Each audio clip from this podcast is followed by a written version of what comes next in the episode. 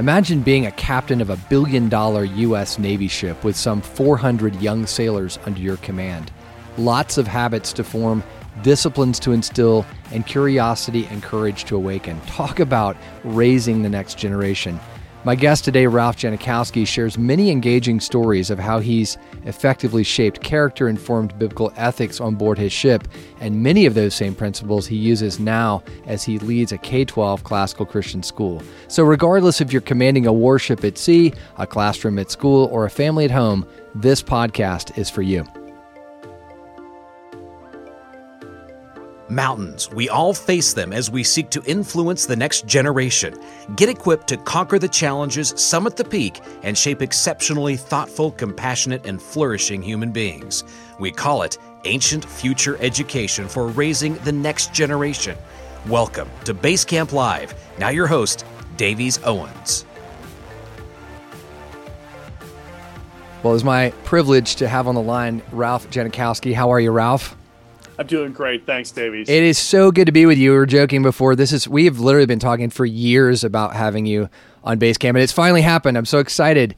Um, I had the privilege a couple years ago of getting to visit you there at Westminster Academy in Memphis, where you're the headmaster. You've been there how long now? Six, seven years? What? This is my sixth year. Sixth yeah. year. Okay, and then before that, you were about a 10 years, I guess, as the upper school principal there at Rock at Rockbridge in Maryland. Is that right? Yeah. Exactly right. Yeah. I had, I had uh, retired from the Navy and went directly into being the upper school principal of 34 high schoolers. Oh my goodness. All right. I got this. Your story is, is so compelling to me. I don't know anybody as a headmaster, head of school that had your background. Most of the time, folks that are in that role, went an educational path or they were on the board and they ended up i mean you have a very unique journey and you could have gone many other places but you ended up in a classical christian school. So i just have to let me just share with folks kind of where you, where ralph has been before taking on westminster. You you graduated with distinction of, from the naval academy. Then you got a master of arts in strategic studies at the national war college graduated as a top naval officer in your class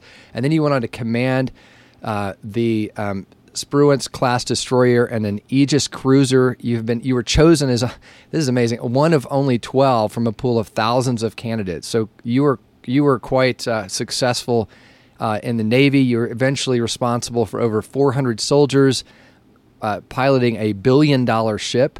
Um, sailors, sailors, sailors. Oh, what did I say? Okay, yes, whatever they are, sailors. Yes um, chief engineer in the USS Virginia, commanding officer of the USS Hewitt, and then commanding officer of the USS Princeton. Um, these are huge responsibilities. And then uh, along the way, I have to ask this question. You were also a surface nuclear officer community manager, which sounds like a really good title for an upper school dean surface nuclear officer community manager. But all that to say, uh, even had an up, a season as director of, I guess, Navy program analysis and budgeting at the Pentagon. So, Ralph, you could have gone anywhere. You could have done anything, and then you journeyed into a classical Christian school. What was going on? How did you make that decision? Yeah, Davies, it's uh, it's a it was a process that I really felt the Lord led me through. But uh, when I was starting as a chief engineer and then as an executive officer in both my command tours, I interviewed every sailor that came on board uh, the ship. And, and I would look at their service record to learn about them and then talk to them. And, and I, I became stunned after a while at the similarity of bright young men and women coming to the Navy who had not been successful in high school or in college or in business or in anything. And, and, and I, I couldn't understand that. Now, many of them came from uh, two parent homes, some came from broken homes. Uh, most of them claimed to be Christians, uh, but weren't attending church. And, and so they were, in many respects, at the age of 21, 22, joining the Navy to try and put their life together. They had gotten done with high school and for three, four years been drifting. And so they get into the Navy and they come to us and, and they come on board. And so I sit down with them, I talk to them, and and and and they were excited, but they were fearful. And as I talked to them and reviewed those records, what became apparent to me is they didn't know right from wrong. So here they have gone through our education system, some including some years of college, and they couldn't discern uh, what what to do in the moment. And ultimately, they they decided to please themselves. And so, not only could they not discern what was right and wrong, they couldn't discern right from almost right which is always wrong. well said. and, yeah, and so and so they they had gotten themselves into trouble, and now they're in the military. We have a, a very easy way of saying this is what's right on one hand, this is what's wrong on the other hand. With the first comes blessings, and with the second comes curses. Now we say it differently, but essentially it's this very structured, ordered environment. And when they saw it played out uh, it, it fairly and justly and equitably, and that if they did the right things, that they got rewarded and became part of a successful team. It was energizing. 90 to 95% of them turned their lives around. Wow. And it was phenomenal to see that occur. And, and most of these young men and women had not been part of a team. And so a well run warship, like, uh, you know, any unit, is a team of teams that do their jobs well at the right time and in the right sequence.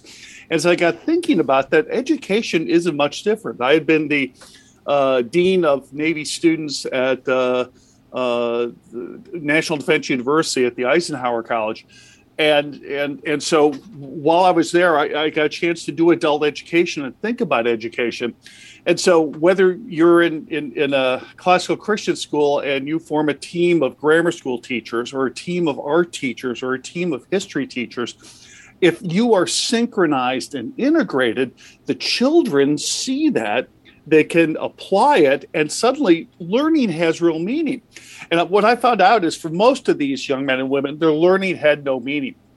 And I think as, if we go back to the fact that you know, God's created us to learn a certain way, intellectually, obviously, and physically. You know, we learn and get more uh, coordinated as we grow older, but we're also developing, in I would argue, a trivium way, uh, theologically and social and emotionally. And most schools give up on those. You, they can't teach theology. They don't want to teach how to act and behave in other words, how to interact with people.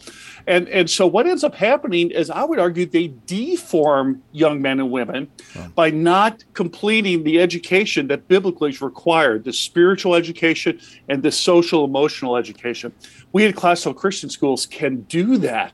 And to see kids grow holistically, where the academics is is is important and part of it, but these other areas get addressed as well, uh, create the sort of ethical person that I think is so important to today's society. And so, just in that, as you've articulated, of any choice you could have made coming out of your very successful career, you saw classical Christian schools as the most effective arena in which to make these life changes in young people. I mean, this is this is the best place.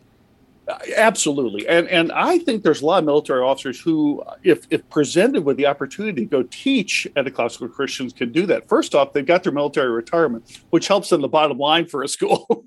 but secondly, that this idea of ethics and teamwork and virtue, you know, in the Navy, honor, courage, and commitment are our values uh, so it resonates with folks from yeah. the military, and and I found there were a lot of Christians in the military that I that I found real fellowship with. And so when I got done with my time in the Navy, I had when I was on Princeton, it was during Iraqi freedom, and so I was underway 19 of the 24 months I was in command, which meant my family was getting. Uh, educated with my wife in charge. I, I, they had experiences of friends that I really didn't participate in, and then went to the Pentagon a very important job. But again, it was one of those, uh, you know, you're putting in your, your 70, 80 hour week. And, and I said to myself, I suddenly the Navy's no longer fun. And what I miss in the Pentagon is being with young men and women who I could have an influence on. Where could I go do that? And I saw Rockbridge Academy, where my daughters were at that point in time, as sort of the ideal place. And the headmaster at the time, Mike McKenna, uh, said, I need help. I'm the only administrator, please. And I said, I'd, de- I'd be delighted to do that. And so I went there and never looked back. And, mm. and for the first five years, while I still had all my clearances, I used to get all these phone calls come work for us, come work for us. As soon as my clearances expired, all that stopped. and, uh, I, I, was pleased that it did because I loved what I was doing, helping young men and women in the high school and the upper school and think about things that they want to think about, that they're designed to think about. and we just need to expose them to them. And when you can integrate those things together across subjects, uh, for them, they get to see excitement in learning and love of learning really play out in the classroom. To me, is just really energizing. Well, your your experience, I think, again on on board a ship with these 400 uh, functionally students. I mean, you had basically a floating yeah. classroom you were running out there. Um, a lot of what we hear, I think, as parents and as educators, a lot of lofty language. You go to an open house talk or a back to school night. There's a lot of language we use about pursuing the true good and beautiful and forming of habits and and uh, information. Th- those are all the right words. I think you know what what I think often happens is a gap between what we we know we want to do and how do we do it. And so I really want to explore with you. Uh, you know, as a focus of this podcast, and really, what were you actually doing to to to form those habits and to create um, a changed life with a very clear and defined direction, different from when where they started from. I mean, it's really again a similar process. But I want to. Uh, you said something a moment ago. I want to back up just a second, which I thought was fascinating. As as the captain of this ship, and again, I'm I, I don't have I've not first firsthand experience of this, but I was thinking of someone who's commanding the ship is having fairly little interaction with the average officer coming on board. And yet I'm hearing you say you literally found time to effectively interview every individual and, and get a sense of who they are and where they've been and where they want to go. Is that was that unique in that you did that, or is that fairly common? Because it seems like a very effective way to understand who you, in fact, you're trying to serve. I think more and more captains were doing it because it just seemed to to help so much. The other thing is, is as the captain of a ship, I was one of the rules in Navy is you can eat by yourself in the cabin. They'll bring your food up to you. And I wouldn't do that. I always went down to the wardroom where the officers were and ate meals with with the officers. I know what mealtime was in my family, a place to talk, to relax, to to to bring up issues that came up during the day. And so to be able to be down there and participate with with uh, with them was important because they needed to get to know me if they were going to present problems to me. And one of the things I learned in the military is, you know, there are problems on ships. I mean, you you, you have a, a crew of 400, average age of 23, on a high tech machine out in salt water and waves. What could possibly go wrong? yeah. So things are breaking all the time. And, and sailors sometimes think, well, it broke on my watch. I'm responsible for it. Well, no, that's machinery breaks, it wears out, it happens. Tell us so we can do something about it. And I'll never forget as a junior officer, we were down in Rio de Janeiro, and and I I was the the engineering officer uh, responsible for that duty day, and we're trying to get the crew back on board. And Rio at night is not a place you want to be. There's a, like a million street children, and uh, and so it could become pretty violent at night. And so we are trying to get the crew back, and the boat, davit, broke, and it broke because we'd been listening to it for for weeks make noises and didn't do anything about it. And now when we really needed to get the sailors on board we couldn't do it. And the one davit uh, uh, boat davit that did that interfered with the other one. So now here we have about 55 sailors trapped ashore. We can't get them back on board so we had to work through that all night long trying to fix it get it on and we were able to do that and, and i just said why didn't we fix this when we first knew about it and in so many cases, the same thing is at school. When you have a problem, address it. Don't shoot the messenger, deal with the problem, and, and, and then your team can come around you and help you with it. So I think one of the things that I, I learned as a captain is I can't solve every problem. In fact, I should solve no problems. I should get the team to solve problems.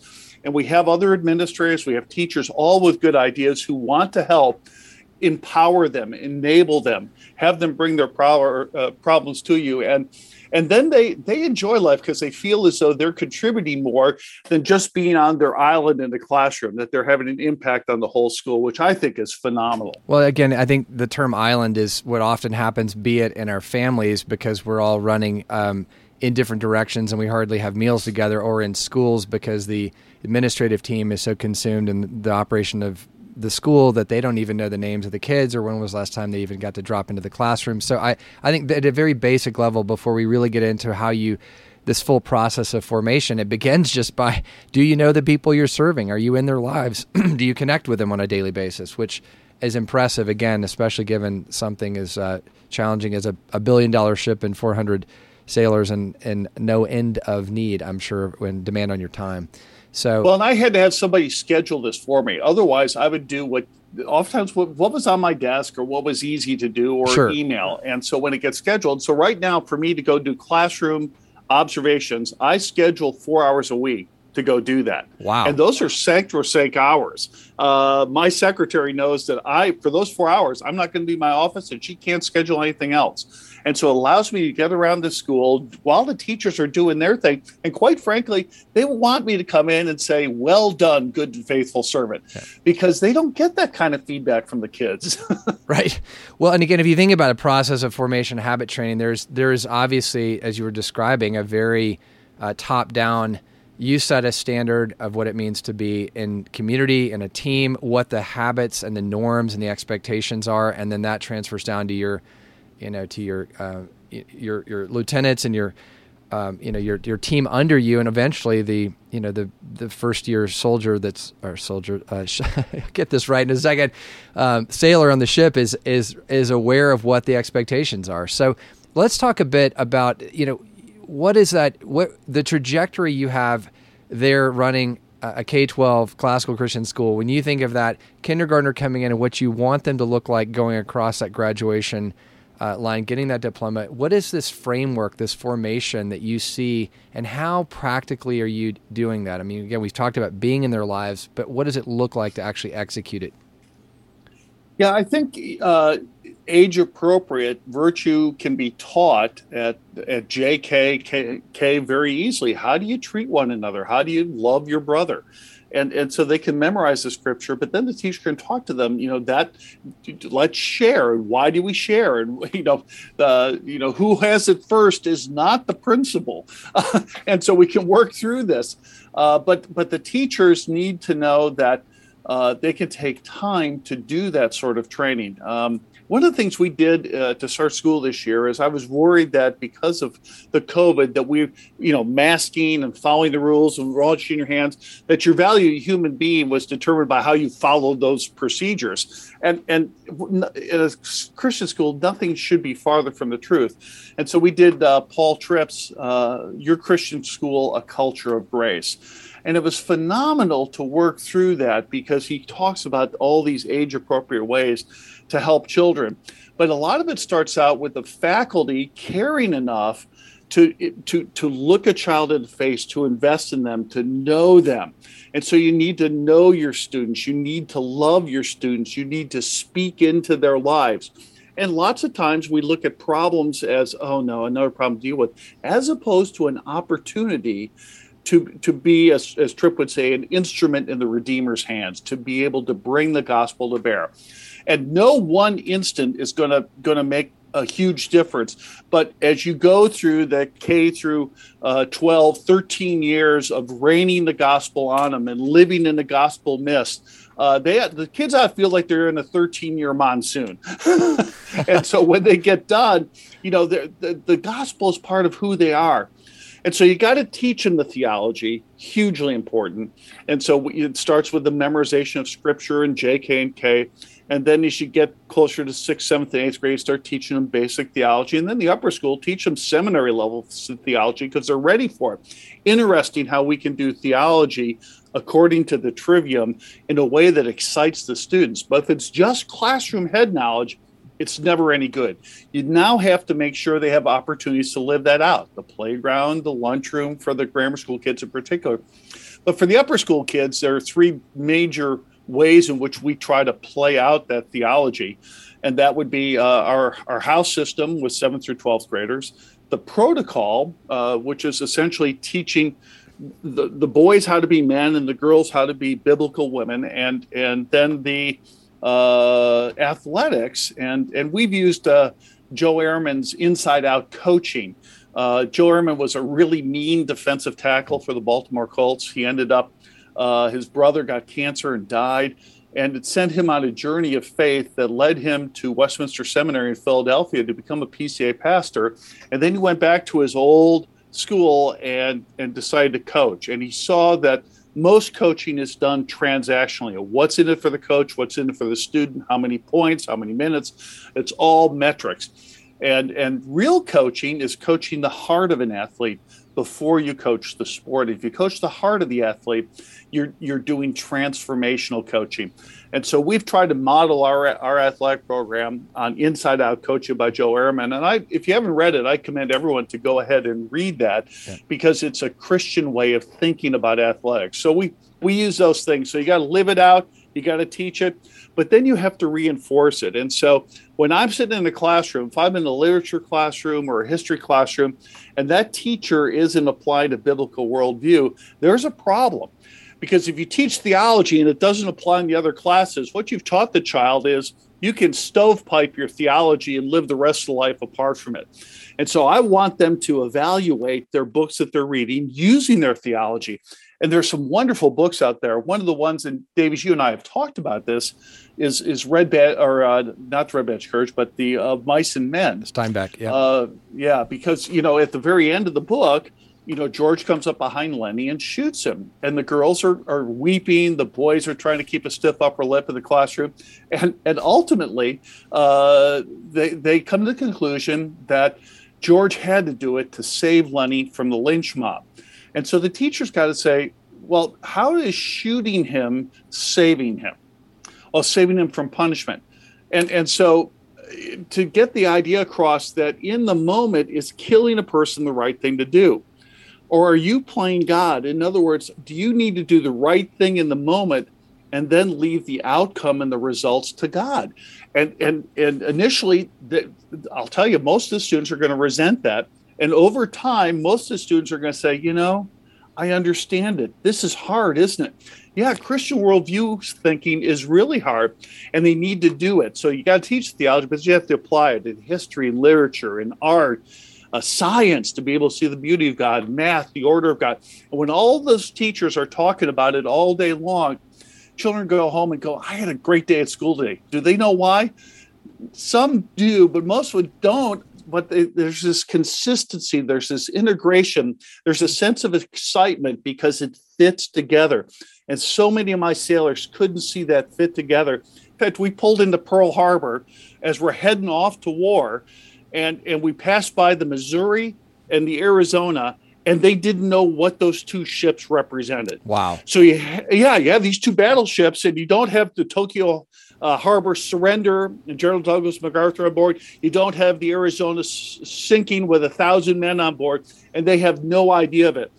And so I, I kind of made it my my goals. We crossed the Pacific to do a history lesson, and so we went by Midway, and they see that little island. Yeah, and it's one of the seminal battles of World War II. We never heard of it, and then we went over, and and interestingly, Davies, this was fascinating. We had a World War II uh, coffin, a World War II sailor in a coffin on board that wanted to be buried at sea and he wanted to be buried in Leyte Gulf, where the uh, CV a 30, 43, the USS Princeton, the previous USS Princeton, had sunk. He wanted to be buried with his shipmates. And so we went there and, and I said, crew, if you'd like to come up and be a part of this, we're going to film this so we can send it back to uh, this man's family. But you have to be in your dress uniforms. I know it's the middle of the ocean. This is not a half the crew got into their dress uniform and stood out there and saluted as we play taps and buried this man at sea with his uh, comrades. And there wasn't a dry eye out there. It was one of the most powerful moments. But suddenly, history meant something. History should be a wonderful, powerful story, we turn it often into dates and dead guys. It, it should come alive. And, and so, don't teach everything in history, teach the important things well. Yeah. That's so, what a great story, Ralph. And that's exactly the the goal that we say, which is we want to form, and formation again is not just a cognitive; it's it's a tangible, uh, real world experience. So we're going to take a quick break because I want to come back because I know again the the ultimate vision you have, as you and I've talked about it many times, and as we look around kind of the cultural moment that we're in, th- these are some dark days. These are difficult days. These students that are graduating have to be real world ready. This cannot just be, as you talked about, kind of a, a, a siloed stack of information in one side of their being. It has to be in all of them. So I, I want to come back and hear a few more stories from you. There's a lot of uh, real world examples of kind of forming these ethical frameworks both at home and at school and what it looks like. We'll be ra- right back with Ralph Janikowski. He's worked with families for more than 30 years as a licensed professional counselor and marriage family therapist. It's time for a quick encouragement on the best practices of raising the next generation. We call it a McCurdy moment. So, Keith, my wife and I have three children. They're all very different. I don't know how that happens. They come out, no matter what we do, the same. They all seem to be very different. And so, when we looked at parenting practices, it seems like we'd have to kind of customize the, the parenting uh, around each unique child. Is that, a, is that a faulty logic or is that a good idea? Yeah. Well, actually, I think that's driven by uh, current pop psychology and culture. Well, you know where uh, I get my best ideas from. and quite a bit of that says uh, that we need to understand the uniqueness of each individual child to know how to parent them effectively. And it's also a very progressive, uh, progressive thought idea the idea that there isn't a singular, singular transcendent objective truth mm-hmm. about raising children. And in, uh, in my experience, what I find is when parents look at their children, and good heavens, you have three, imagine the family that has five. Um, when parents look at who the child is first, rather than what's the standard of a healthy family first, they end up getting lost. And so what I do is I try to reverse that with parents and say, wait a minute, let's first identify what are the aspects of a healthy family. You know, what is the family identity in a sense? You and I've talked about that in the past. You know, what are the characteristics of being a healthy, functioning individual? The place that the uniqueness of the child comes in is once you're going to apply that transcendent truth. So, what does that look like? Well, I, I, think you can decide that it's important for our children to be um, uh, uh, contributors in the family.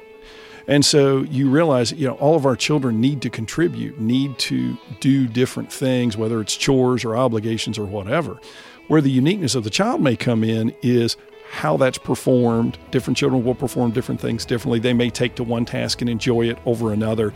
And so you take into consideration in those children, gosh, you know, I need to know what's going to be harder for one, easier for the other, but I'm pretty much going to apply it to all of them. Yeah. I'm going to require them all to be contributors, but I have to understand some things they're going to struggle with in one way versus what another child will struggle with. Yeah, because so much of our parenting is just, I mean, we're in a culture, we're all downstream of this hyper individualism, and we want them to be their best them and self discovery and all these things that seem so affirming, but are actually undermining. Right, because in reality, what we want to teach our children is how to be a good member of the community. Mm. And the community they start in is the family. And so, any community you're going to operate in, to learn to operate healthy in it, you have to say, what are the rules of the community? And so, when we can identify a healthy family environment, healthy family guidelines, rules, whatever, our job is to assimilate them to that community mm-hmm. rather than base everything on, on, on their individualism. Yeah, and they may have individual likes or dislikes, but there's still standards of expectation. So that's to, to operate in a yeah. healthy community, and that actually is what sets them up to learn to operate in the next community. Yeah which is what we want. When baby bird leaves the nest, they need to be able to fly. That's exactly right. All right. Thanks, Keith. Got a question for Keith to answer on a future McCurdy moment? Well, send it to us at info at basecamplive.com and learn more about Keith McCurdy on the speaking page on the Basecamp Live website. Welcome back to Basecamp. Uh, having a fascinating and and uh, inspirational conversation with you, Ralph. It's so interesting to hear your journey, which is not typical for most of us, uh, being the captain of a ship. Uh, 400 sailors out in the out in the sea. I one thing I you know I'm wondering like what does discipline look like on a ship because I think you know I always think of like do, do, they still swab the decks? Is that still like something you do? Well, it, you know, it's interesting. Uh, keeping a ship clean is, uh, in living in tight quarters, is actually really important. And so we still do things like sweepers and cleaning the yeah. ship and having sailors work through mess duty. Uh, and part of that, you say, well, that's below me, except when you can couch it in the argument of the greater good, this is how we all live together in close quarters. Lots of parallels with the school. Why do you pick up after yourself? Why do you not leave the bathroom a mess? You know, those sort of things. I, same conversations I'm having at school or conversation I used to have with sailors on the ship. yeah. Because we have to live in community.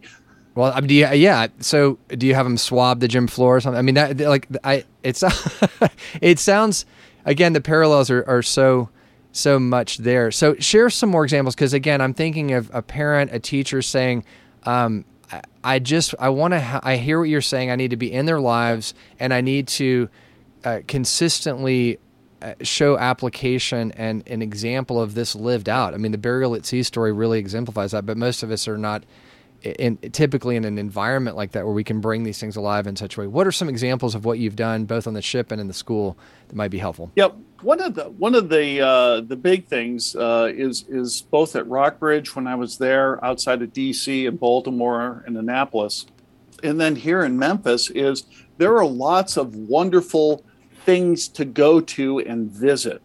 And so I think sometimes we feel as though if we're not in the classroom keeping up with our curriculums, we're not doing our job. And I would argue that that travel is an excellent form of education. And for a classically Christian trained student, they can go out and talk and prepare and enjoy and then bring it back in the classroom and discuss it. And so, you know, at DC, we would go take advantage of the Smithsonian or go up to Gettysburg or uh, go to Mount Vernon, all those sort of things. And so I, I ship all my eighth graders to DC to just do that sort of thing. But here in Memphis, we have the National Civil Rights Museum. We have the, the, the, the Cotton Museum. 80% of the South's cotton used to flow through Memphis. Uh, back in the 1880s, Memphis had a yellow fever epidemic and unincorporated, and and so these and, and so we go to the uh, cemetery here, one of the old cemeteries in the country, Elmwood Cemetery, and they take a tour and they see all these people from the French and Indian Wars who were buried there, right up through the Gulf War, and and and and then some of the, the events, the salt sinking of the Sultana outside of Memphis with over a thousand Union soldiers on it at the end of the war, after the war's over, it, you know, these sort of things. And so you talk about them and you pray about them, and and and very very exciting for the students. So we take them to uh, Nashville. Uh, to go to the Hermitage and to the uh, Tennessee History Museum and the Capitol there, and and so those sort of of, of, of events that you can incorporate into your classroom, I think, make a huge, so huge history. It's the old caught as much as taught. So you you you showed me a story of uh, back on the ship and the Red Sea and, and some experiences there. What was that that experience? Yeah, Davis, this was fascinating. We were in the Red Sea as the only U.S. ship there. There was a Tomahawk missile requirement, and we were fulfilling that. And so here we were by ourselves. What do you do for two months as you're sitting in the Red Sea? Well, part of my job then is to is to think of things, and uh, it, it reminded me of the old cat in the hat. It's fun to have fun, but you have to know how. So here we are, and one of the things we could do is pull into Sharm el Sheikh, which is on the Sinai Peninsula, and they ran tours out to Mount Horeb or Mount Sinai, the mountain of God. And so in the morning we come flying in it. It's you know at, at dawn we put the boats in water. We send the sailors ashore in groups of about thirty at a time and they get on a bus and they drive out there. The the monastery St. Catherine was there. They explore that, and then they climb up Mount Horeb to where the burning bush was, and and and so suddenly I have sailors who say they were Christians, had never opened their Bibles, and they're reading Exodus and Numbers and Deuteronomy to find out what is this Mount Horeb? What is Mount Sinai? And and writing home and taking pictures and and well, what else is in the Bible? And it, it had this remarkable impact and and so we did this for two straight weeks every morning until two thirds of the crew had done it. I got so tired of going in those Sharm el Sheikh, dropping it, coming back and picking them up.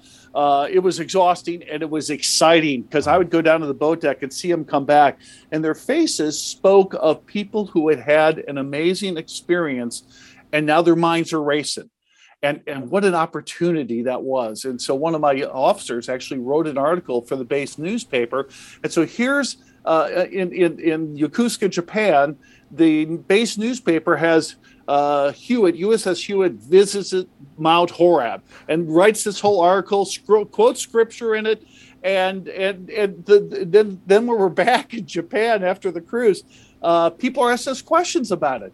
And so little things like that turn into very big things. And so I really think it, you know, some of the other things we used to do is, uh, you know, we'd, uh, uh, we'd have a chili cook-off on the fantail. We'd let everyone cook, and then we have a tasting. Uh, we'd have a swim call. So doing things to create things. This last year during COVID, well, let's create some fun for ourselves. So we you know we couldn't go to the theaters. They're all shut down. We couldn't go to do some things we like to do. So i we called opera memphis. Hey would you come and sing here at school? Wow. so they brought their trailer out in our soccer field. They set up this big trailer with speakers and they do an opera for us outdoors. And we're sitting on a sunny day, and everyone loved it. The parents come to that. And I try and invite our parents and grandparents to everything. And so grandparents have a profound ability to speak into the lives of their children. And whenever I can get grandparents at school to participate in things like this, it, it adds such richness. And, and the kids see this generational that the, not only do their parents care, but their grandparents care. And sometimes the children are rather pleased their grandparents than their parents. So it's Ralph, it worked out really well. This is amazing. And everything you've said, I keep, I, I'm thinking is based on something you did intentionally and really beyond the call of base requirement. I mean, it sounds like you could have you could have captained that ship, never had to think about getting off and taking these tours or having a chili cook off. You could have you could have uh, you could have fulfilled your obligation as a leader and never done any of those things. But the difference it sounds like that it made in terms of truly forming both the sailors and now the students is intentionality at at often uh, the cost of your personal convenience, your time, uh, other things you might rather do personally. It's a big sacrificial leadership uh, decision. Well, it is. You have to prepare for these events. Uh, you have to publicize them well, and then you have to really invest in them. And you know, in addition, we had the Tennessee Shakespeare Company come and perform Romeo and Juliet for us during a COVID because we could get them, you know, spread out and do something like that in our huge sanctuary here and and but we can only fit about 300 kids in this 900 person sanctuary. So Tennessee Shakespeare said, "Well, we're not doing anything. We'll come three times. We'll pay you three times. Come on in." And so the whole school got to see Romeo and Juliet done by professionals. Wow. And then they go to the classroom and talk about it. Now they want to read Shakespeare. So you know these are the sort of things that yeah, it was a, it was investment of time, but it created a memory. It created also this this sense of community. And so, one of my jobs as a captain, now as administrator, is how do I build intentionally Christian community? It just doesn't happen. You have to invest in it. And, and so I think it's so important for our kids to see that there's something different and special about Christian community. You know, people talk about a school being a, a bubble or a fortress or something like that. I think that's the wrong metaphor.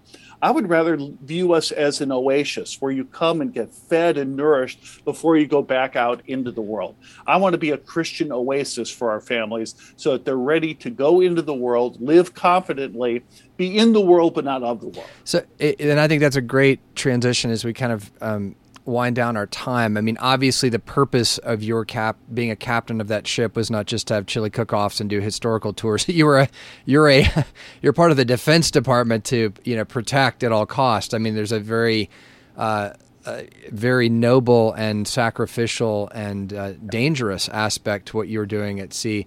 And I think it's not all that different, especially I think, you know, in the last year, six months, six weeks, it just feels like the world is becoming far more dangerous, far more confrontational, far more difficult to stand up for one's faith, to be uh, a leader in any real sense. And so, as you kind of look beyond graduation, what do you think? I mean, what are you both? What are your aspirations, which we've talked about, but how do you see when the battle heats up? How are these students that you have guided through a classical Christian journey going to truly be real world ready? What does that look like played out as a success story? Yeah, I think in part uh, that's a great question, Davis, because we need to be asking that question. We can't just make them good high school students. We, we're preparing them for life. And so we have to give them leadership opportunities and we have to give them opportunities to, to not be successful, uh, not in a destructive way, but you learn a lot from struggle and failure. You know, Keith McCurdy talks about this all the time about the importance of struggle we need to let our kids struggle, and particularly in that leadership realm and in the area of organizing and doing things. And so when uh, you know it's it's time to to organize an event like our Vespers, we we couldn't do a Christmas concert indoors, so we decided to do a Vespers uh, Christmas thing outdoors. And when the kids heard they could do that, they would wanted to string lights, they wanted to decorate the tables outdoors. We called food trucks in, and they could participate in helping this.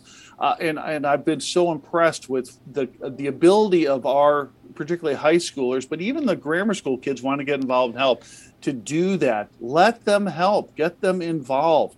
and and they get excited about doing that. And our house system provides all competitions for them to do, leadership opportunities, service opportunities, those sorts of things. And so if you're going to have a house system, you have to invest in it. You have to give it time, but it's that sort of time that develops uh, the the idea that Christian community is important. When I talk to our seniors a lot about when they leave Westminster Academy, they when they go to college are going to make some really important choices in the first week. Are you going to get up and go to church?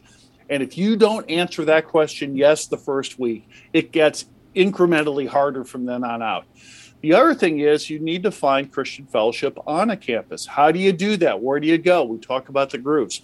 Reformed University Fellowship is what my daughters participate in, but there are lots of wonderful organizations on campuses. Find them out. Go and get a part of that. And and when at church, uh, it's so important for them to recognize that that they're with elderly people, they're with uh, young children. Uh, a college student that spends all his time around 19 to 22 year olds is not healthy. They need to have that fellowship that occurs in a multi generational congregation. So we try to prepare them for that. But then we also want them to recognize that that the church needs them to participate as well, not just to go there, but to go and invest. And and so I, I think uh, the idea is is that this this education ought to be an education such that regardless of the doors God opens for them, that they can boldly walk through, thanking Him, glorifying Him, and understanding that they have an education that's prepared them to be able to change as the future comes. I mean, I've had two jobs in my life: a naval officer and now a uh, head, you know, administration at a classical Christian school. Most people are going to have many jobs, and the ability to think, the ability to apply Scripture, the ability to to own your heart and live it out is is such a blessing. And and i think our grandparents recognize this. Mm. our parents are beginning to recognize it ever more and the teachers love it when they see this happen. And i when our alumni come back and they want to go see their kindergarten teacher that is amazing to me because they remember the kindergarten teacher they remember some of the things that happened why is that because those experiences are so formative because we're we're touching their hearts it's not just their heads. We care about the whole person. And that's what gets me up. I love coming to work. I can tell, Ralphie.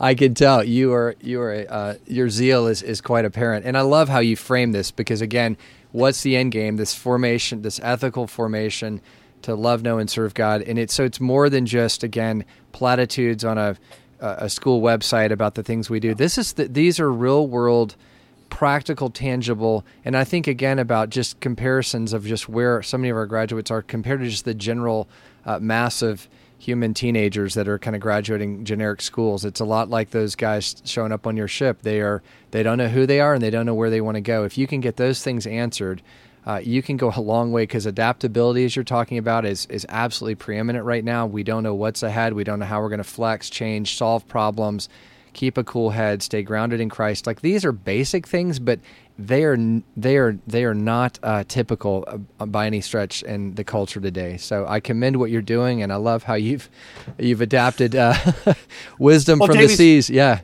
yeah. Let me thank you because I have listened to every Basecamp Live podcast that you've created.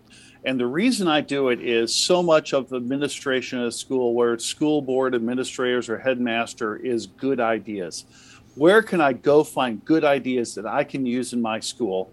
And, and I have found more good ideas coming from Basecamp than any other spot.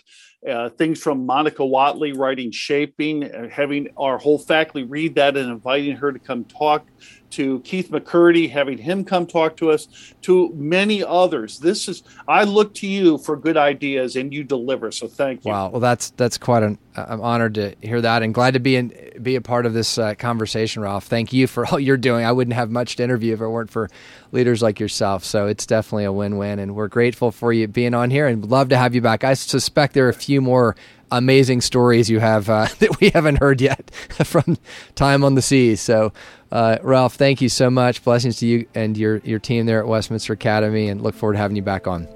Thank you, Davis. Hey, Basecamp Live listeners, thank you again for listening to this episode and for your faithful support and encouragement for going on four years of podcasting. It was so good to meet many of you in person this summer at the ACCS and SCL conferences, and I always appreciate getting your emails. Reach out to me, let me know where you're listening from, what's on your mind. You can get to me at info at basecamplive.com basecamplive.com. This fall is going to be an exciting time for Basecamp Live with some new formats and updates coming to the show. We are also grateful for the number of individuals and organizations who partner with us. So, a quick shout out to these groups who I know personally their leaders and the quality of the resources that they provide both to individuals and to schools. First of all, the focus group. If you're running a capital campaign or working on a major donor development project, they are accomplished, skilled, and ready to serve you. Secondly, Classical Academic Press, Chris Perrin and his team continue to build a wealth of curriculum and training materials for your classical Christian education, whether you're teaching at home or at school. Thirdly, Scola Inbound Marketing. Their proven model is helping schools attract and keep new families, a value to any school. And then, fourthly, the CLT or Classic Learning Test. Jeremy Tate and his team provide students with an alternative standardized test that is a much better way for students to demonstrate their knowledge and abilities. As we know, the SAT and ACT are being set aside by so many colleges and universities. So, thank you so much for these resources and, and options that are given to us by these great sponsors. Finally, again, let us know where you're listening from. Info at basecamplive.com. We'll connect with you again on our next episode. Thanks again for listening.